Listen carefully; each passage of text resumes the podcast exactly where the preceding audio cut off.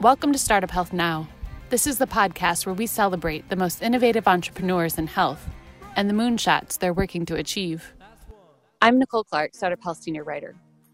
Today, I'm pleased to be talking with Kevin Dedner, founder and CEO of Henry Health. Kevin's on a mission to increase the life expectancy of Black men by 10 years within the next 25 years. At Henry Health, he's created a digital community of licensed therapists that can provide culturally sensitive teletherapy to Black men and their families. In the last month, he's expanded his platform in a variety of ways. As you might expect, there's been an increase in the need for mental health and wellness services as a result of the pandemic, especially digitally based ones, and especially culturally relevant ones that serve some of the hardest hit communities. Henry Health has stepped up to the plate to help.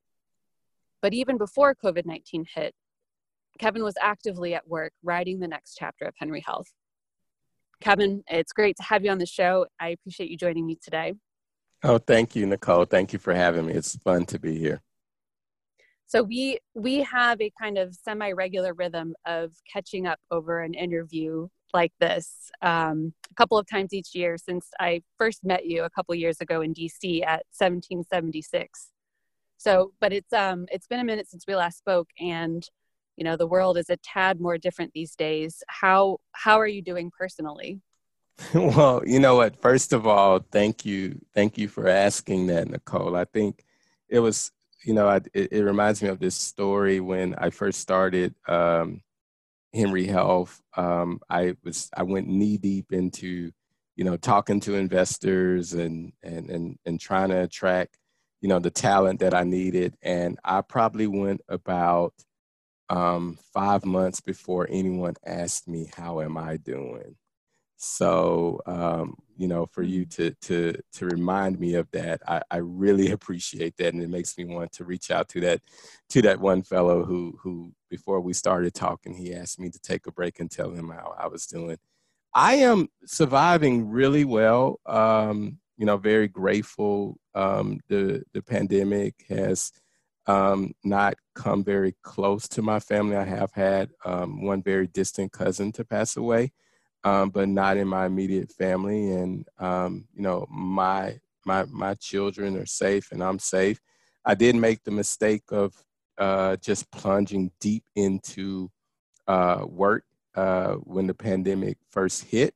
And uh, I wrote about that publicly about what a mistake that was because I think all of us deserve to take a step back and think about the adjustments that we need to make to survive in, in this new space. And I think, you know, the first response that we society gave us was to all push forward very aggressively. Kids went to learning remotely instantly, and everyone went to, you know, um, working over Zoom instantly. And uh, I actually think that that was a really bad mistake.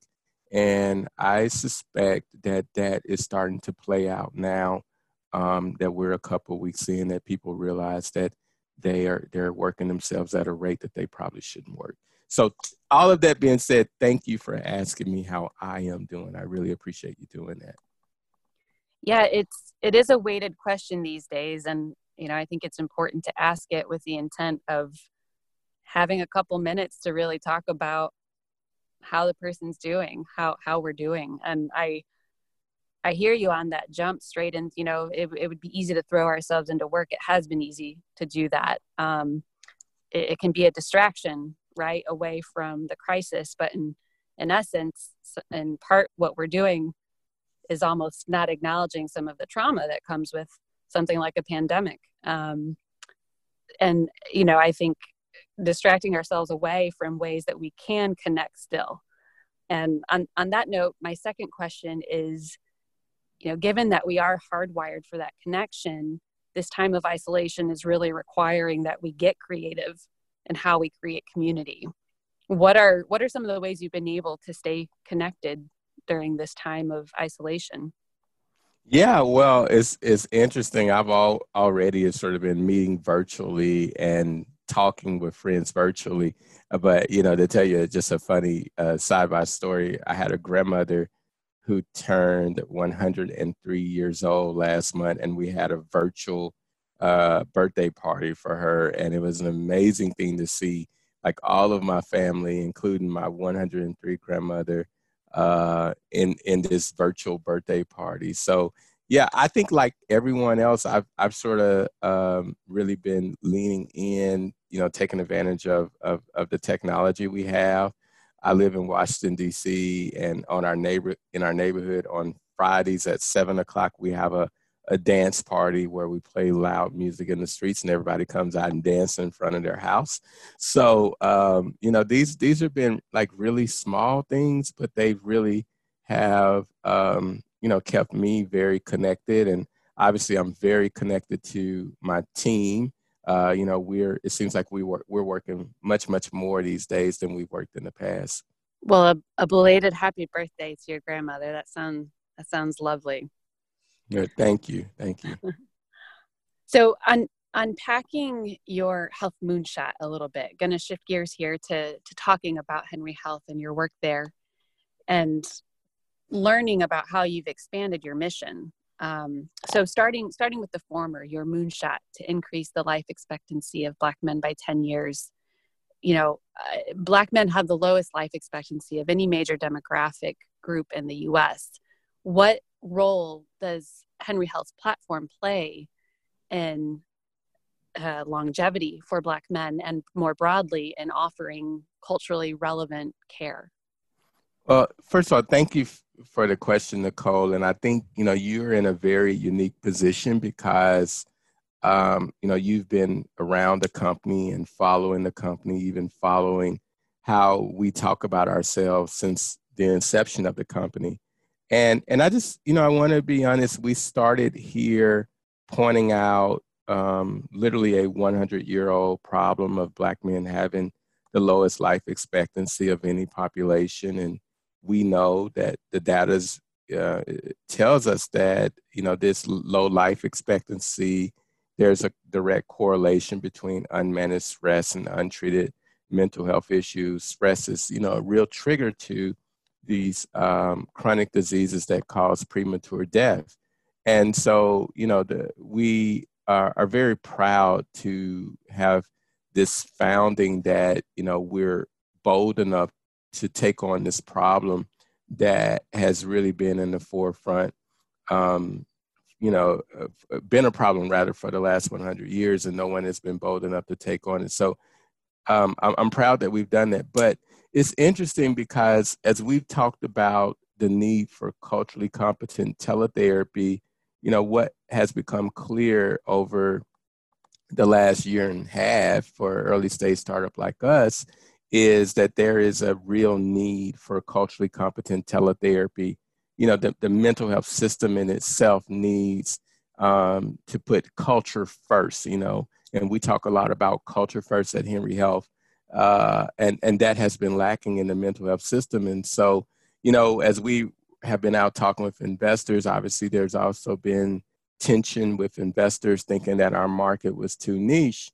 And so, you know, we've struggled there. And part of the reason that we struggled is, you know, we wanted to keep our integrity in our conversations with Black men.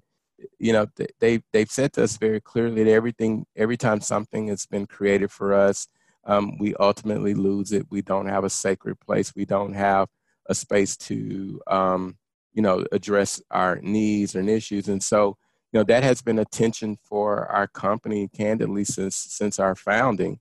Um, and it's funny, you know, when we were together in January, we started to talk about men and their families um, having this, you know, sort of much much broader vision that we couldn't support men if we didn't support their families. And, you know, although we've been talking about community in our model, I think just within the last two months, the concept of community has crystallized a lot more. And, and the, the crystallization of community has also helped us to see um, Henry Health different. And so, you know, where we are today, da, da, da, da, da, da, is that we see Henry Health as um, a culturally intentional behavior health provider creating um, digital communities for populations to meet their specific need.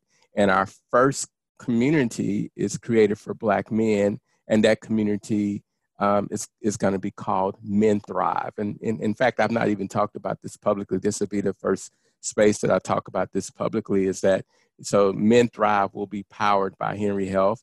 And, you know, you think of it sort of like a, um, there's this um, parent, um, which is the culturally intentional behavior health provider is Henry Health, and we intend to birth communities that, um, you know, are that people can find identity in.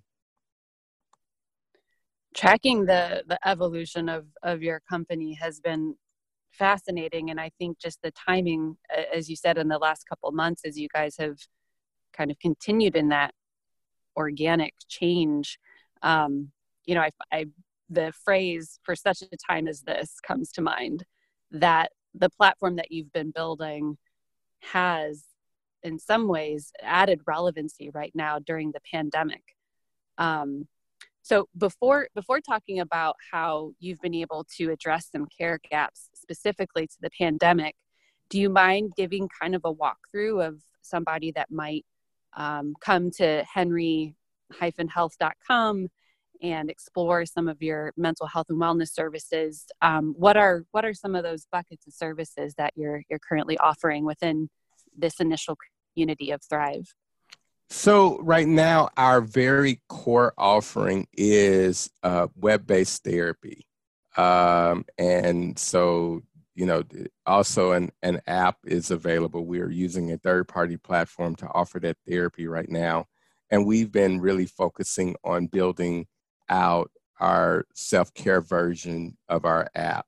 Um, and so we expect that self-care version of the app to be available uh, at the top of the summer, which you know obviously is the again the Men Thrive, and there you'll see um, in the self care community like all of the core things that you see um, provided, like in in what I I'm going to frame this as mental wellness apps. So that would be like meditations, daily motivational messaging. We'll also have some video content um, our chief community officer uh, for Men Thrive is Jeff Johnson. Uh, Jeff is going to be leading up. He has a podcast that'll be a part of the community. So you know, we we anticipate that we're going to have this very very dynamic community um, experience that people will have in the early version of the app. But you know, the core offering right now is the teletherapy, and as we've been testing as I think you know, and I'm not sure all the listeners will know, so I mentioned this, we train our therapists in a research based technique that was developed by an academic at John Hopkins that helps our therapists with cultural humility. And so, you know, we've been really testing that model out by providing therapy these early years. We've also really been put, pushing out a lot of like self care articles. Uh, we're providing wellness calls right now for free um, and meaning like people can actually uh, request a call from a therapist in the midst of COVID 19 to check on them and, and sort of give them tips on how to adjust. Uh, you know, I think Nicole, you know, we, we I talked a little bit earlier about all of us taking a step back and realizing what's going on. Um, I think that there's probably a lot of anxiety that people are experiencing, and it might be, you know, anxiety. Some people may be experiencing this for the first time and not have the types of uh, tools um, in their tool bucket to deal with anxiety. And so, you know, we want to make sure that we're um, available to provide like that type of support to people. And, you know, the evolution of the com- community concept kind of puts us in a really unique place because, you know, what we're saying very boldly to people is that our services are really for everyone. Um, and that, you know, we're going to build communities for everyone ultimately. Yeah, and as far as some of the services that I've I've seen just um, kind of by way of, of following you on LinkedIn and social um, that Henry Health has been offering are some of these these webinars related to mental health and wellness topics. Um, there's also, I think, the the wellness check-ins that you're offering.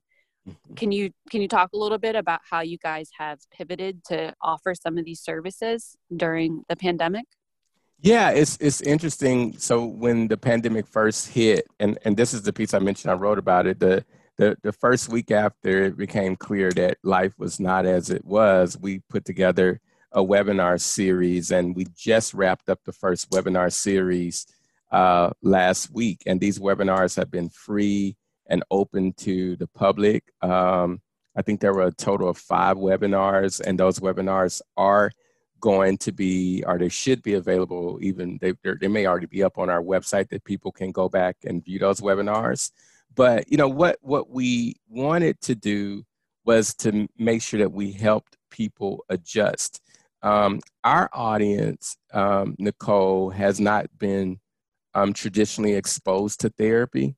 And so it's, it's interesting. We've seen these webinars as a way to um, start to, to get people in relationship with us to start accessing therapy. Another thing that we've done in the midst of COVID 19, like we, we significantly reduced the cost of therapy on our um, platform. Like there's, there's not a better deal, candidly, in the country right now in terms of paying for therapy uh, than what we offer if you're paying out of pocket. Uh, and if you live in DC, Maryland, and Virginia, we also have agreements in place with major payers, so you may not even have to, to, to pay. So yeah, it's it's a you know I think all of the mental health companies are reporting um, an increase in services and demand. You know we've seen that too, uh, and we're trying to make sure that we improve like our that user journey that we can get people into therapy much quicker. So to to kind of summarize there the the webinars that you've been offering throughout the pandemic the those recordings are going to be available on your website and then for anybody that would be interested in um, kind of the, the standard community um, and culturally sensitive care that you're offering that can also be accessed. People can sign up for that from from your website as well. Yes absolutely. Okay. So, for this last part of our conversation, uh, kind of turning the focus to the future, if you will, by studying the present. As you mentioned, this this pandemic, it, it became very clear, you know, early early in the year that this pandemic was changing the course of history. And to that end, I think it's important to start the conversation now about where we want to end up. In particular, having a conversation um, about the role that racism plays in this pandemic and overall in health and wellness.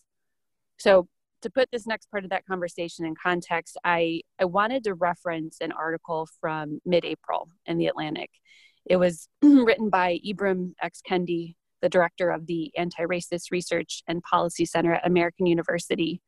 He, he wrote a powerful essay highlighting data that was gathered by his research center and the Atlantic's COVID tracking project.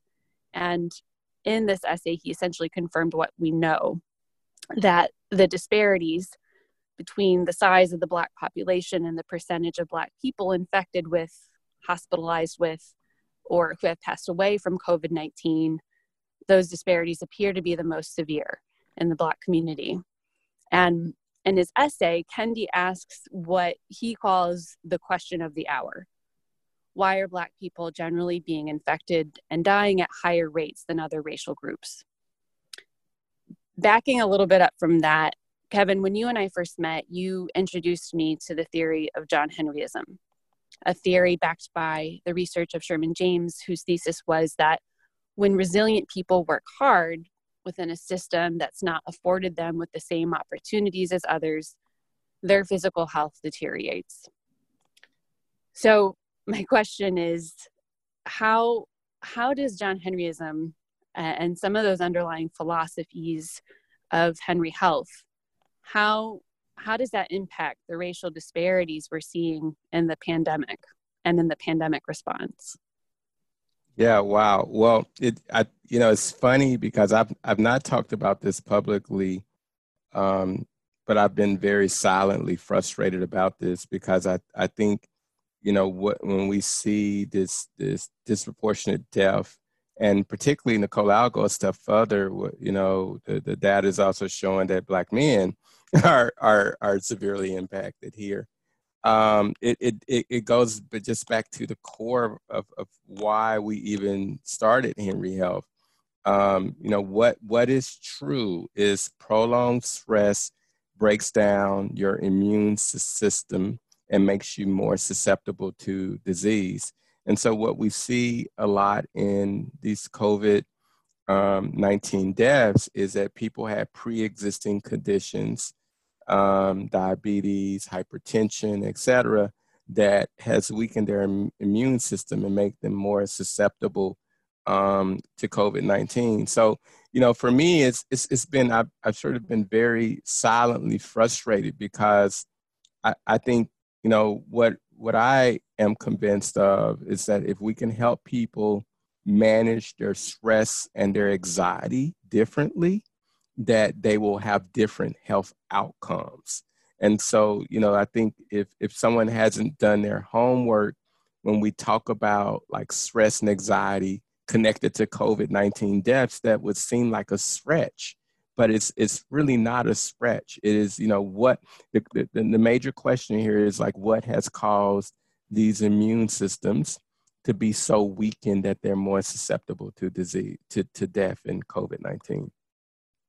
Are there are there any kind of overarching insights or words of encouragement maybe from um, the you know the henry henry health therapists and counselors that can be shared to help those that feel like their narrative is either underreported or improperly addressed during covid-19 yeah i, I think you know and this is the beauty of us training um, our therapists in this evidence-based technique that helps them with their cultural responsiveness and humility and and as I mentioned earlier, one of the things that we've been saying internally a lot lately is culture first.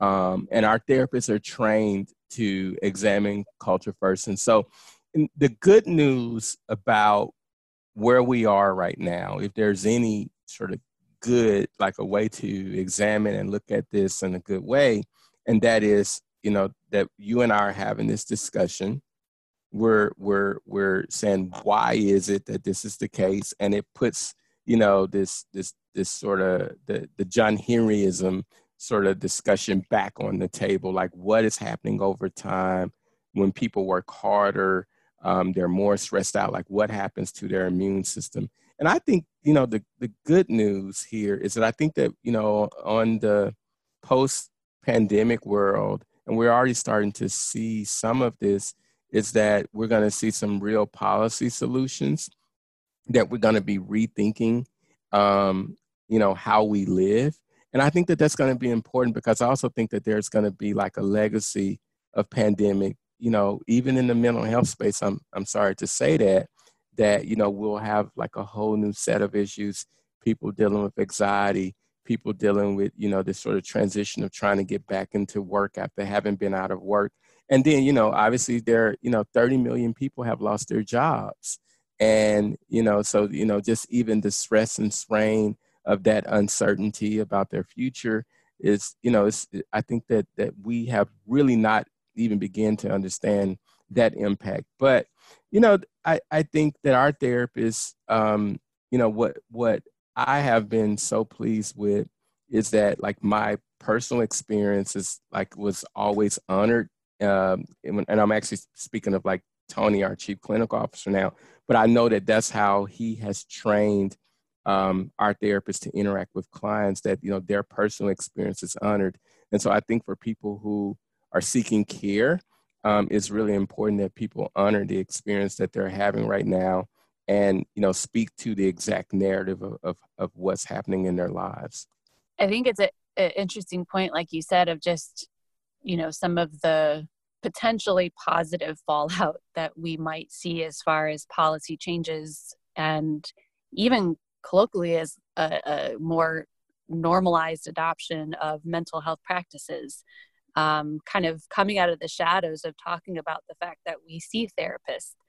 Um, are there you know i think personally i find myself more comfortable talking with my parents who didn't come from a generation of seeking mental health of talking to them about it.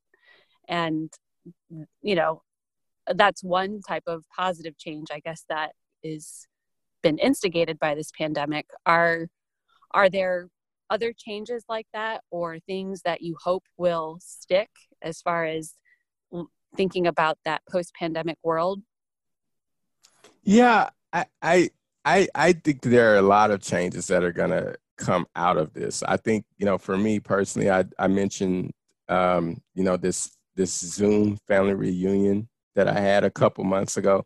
I think that families are becoming more connected than ever before. Um, you know, I think all of us have sort of been so busy that we didn't, you know, make the time to stop and check on each other. No one ever, you know, there were plenty of cell phones around my grandmother who's 103 years old, but I probably only saw her twice a year and that was in person, although there were phones around her that had video features, right? So I think, you know, like there's this normalizing of of like how we interact differently. And and and also not just it's it's it's a very sincere in interaction because we you know we truly want to see how each other are doing. And i i think on the other side of that nicole is you know we should be revisiting how we work. Um you know maybe the five day work week shouldn't be anymore and maybe you know children shouldn't go to school exactly five days maybe they have a uh, you know, a day and a half at home or so, and maybe the work week is looks a little bit different. So I, I think it's, you know, I, I think if we handle this period right, that it's an opportunity for us to re-examine um, life totally. And I, honestly, I, I've been watching these like reopen um, committees that states are starting to put together. And I, will tell you, I've been really disappointed. I haven't heard people um, talk about like, you know, um, reimagining what work looks like as we reopen our economies. Because I think that, you know, um, the thesis of our founding is around unmanaged stress and untreated stress for for for black men but what we know is that that is an american problem that we're all overstressed and overworked and so i think that you know this is a great opportunity for us to like rethink those things that are stressing us out and bring our lives out of balance? Well, every time I have a conversation with you, I certainly leave rethinking a lot of things, and this conversation is no different. I um, I really appreciate you joining me today, Kevin, and for taking the time Oh, I'm glad to be here, and I I appreciate the um, opportunity to visit with you because you helped me collect my thoughts in a way that is very helpful to me.